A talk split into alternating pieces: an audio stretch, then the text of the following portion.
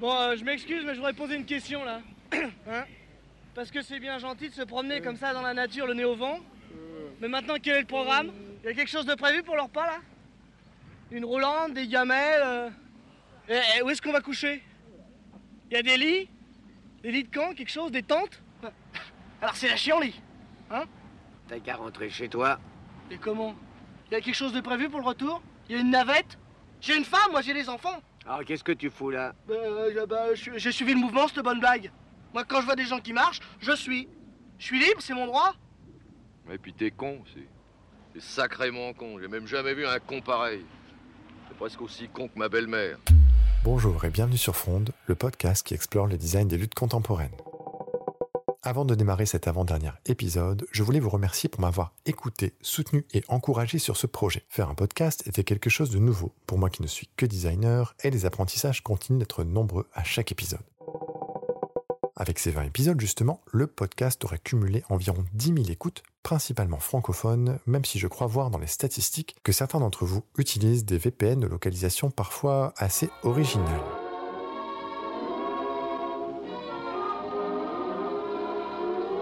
Alors pour conclure cette série d'épisodes, je vais passer en revue tous les projets militants, engagés, créatifs dont je n'ai pas encore pu vous parler, mais qu'une recherche en ligne pourra continuer de vous éclairer. On commence avec ce qu'il se passe en Iran, où le régime politique autoritaire prive les citoyens de nombreuses libertés individuelles. Alors face à cela, le contre-pouvoir s'organise avec un geste de lutte contemporaine d'une rare poésie, à savoir la danse. En effet, en Iran, la danse est une activité interdite par la République islamique depuis la révolution de 1979. Alors pour protester contre le régime au pouvoir, les femmes et les hommes du pays sont de plus en plus nombreux à se filmer en train de danser au péril de leur vie. En parallèle, les étudiants de Téhéran à Tabriz en passant par Hamedan viennent teinter de colorant rouge l'eau des fontaines des grandes places, comme pour rappeler la couleur du sang. Cette action n'est pas directement revendiquée, mais des images circulent sur les réseaux sociaux et dénoncent la violence de la répression. Pendant ce temps, en France, ce sont les casseroles qui sont à l'honneur contre la réforme des retraites. Au moment où le président s'apprête à parler, le concert commence. Tout est bon pour faire du bruit. Les citoyens souvent interdits de manifester viennent perturber de nombreuses représentations politiques, sportives et culturelles avec des casseroles mais aussi des couvercles de lessiveuses ou encore des poêles à frire. Vous l'avez peut-être remarqué, mais les Français aiment beaucoup faire des petits bruits que les étrangers trouvent parfois un petit peu étranges. Les policiers interdisant ces objets de manifestation, un internaute belge a créé le site macasserole.fr qui permet de faire retentir un bruit de casserole directement depuis votre smartphone. La liste des projets de design citoyen s'allonge lorsque l'on se rapproche des questions de protection de l'environnement. Il y a par exemple ces collectifs qui éteignent les enseignes et les publicités lumineuses. Les lumières allumées toute la nuit, en fait, je pense que c'est une aberration parce que dans un monde à ressources limitées, le meilleur moyen de ne pas gaspiller, c'est peut-être de ne pas consommer.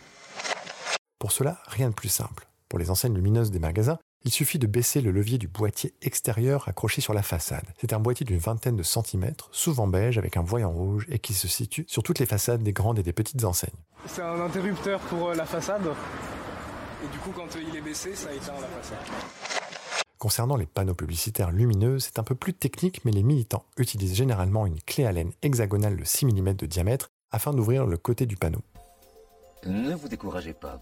Avec l'opération Clé en main, OCM, vous entrez dans le monde merveilleux de la publicité.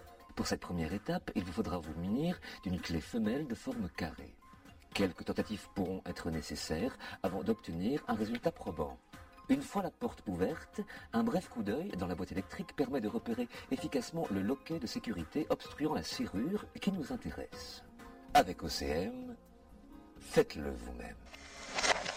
Une fois la clé tournée, le panneau s'ouvre et du côté opposé à la serrure se trouvent en général des dominos électriques ou un petit disjoncteur qui permet d'éteindre le courant.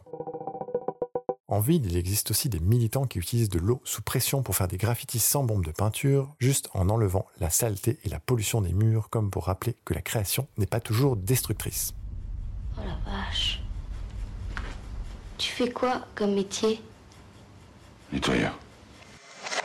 Bref, j'aurais aussi pu vous parler du langage gestuel que les Hongkongais ont mis en place pour communiquer à distance lors des manifestations contre le pouvoir lors du mouvement des parapluies. J'aurais pu vous parler du jour où j'ai vu l'utilisation par un manifestant d'un évier de cuisine comme bouclier contre les forces de l'ordre, de la fois où les citoyens ukrainiens ont fabriqué un véritable trébuchet médiéval pour balancer des pierres sur les forces de l'ordre, et même qu'il lui avait créé un compte Twitter pour raconter sa fabrication et mettre en ligne des photos. J'aurais pu aussi vous parler de l'usage intelligent des post-it pour écrire en panne sur un distributeur de billets, un parc-mètre ou tout autre objet numérique asservissant, ou encore de l'usage de l'huile de friture déversée depuis le haut d'une route pour empêcher les véhicules de police de circuler et de monter une pente. Je pense également à ces totems fabriqués en briques à Hong Kong et qui bloquent les roues de ces mêmes véhicules de police. Enfin, vous l'aurez compris, la créativité est belle, parfois romantique, parfois tragique, mais souvent forcée par la violence et la domination étatique. Ces réponses citoyennes que je vous ai présentées pendant ces 20 derniers épisodes sont parfois spontanées, parfois mûrement anticipées. Dans tous les cas, elles sont nécessaires. Nécessaires pour maintenir le rapport de force, nécessaires pour faire parfois changer les lois, car rappelons-le, sans sortir du cadre de la loi, il est parfois difficile de la faire évoluer. J'ai une pensée pour les suffragettes, par exemple. Oui, nous enfreignons les lois de notre pays. Mais nous préférerions les faire, ces lois. Enfin, nécessaire aussi pour ne pas devenir fou et continuer d'agir malgré tout. Au final, le design des révolutions citoyennes prend une forme tangible, solide et concrète, comme pour ancrer dans la réalité cette violence psychologique, parfois immatérielle, sournoise et lente, qui s'exerce sur les peuples qui ne rêvent la plupart du temps que d'être libres. Même dans la rue, on peut plus avoir la paix maintenant. Vous veniez nous les briser jusque sur les trottoirs. Y a pas de renseignements, y a pas de Gustave Flaubert, y a plus rien. Vous voyez pas que c'est un homme fatigué? À deux doigts du break? Vous cherchez un incident ou quoi? Va arriver un moment où on pourra plus, ça c'est sûr. Et alors là, à force de jouer avec nos nerfs. Et on en a beaucoup. Alors s'ils pètent tous à la fois, ça risque d'abîmer leur petite gueule. Mais ça va pas durer comme ça, moi je vous le dis, il faut que ça craque. D'ici une semaine, le podcast s'arrêtera après 20 épisodes. Si vous voulez retrouver à la manière de ce podcast sans outils de lutte citoyenne à comprendre, à fabriquer, commandez le livre Hacker Protesteur sur hckr.fr.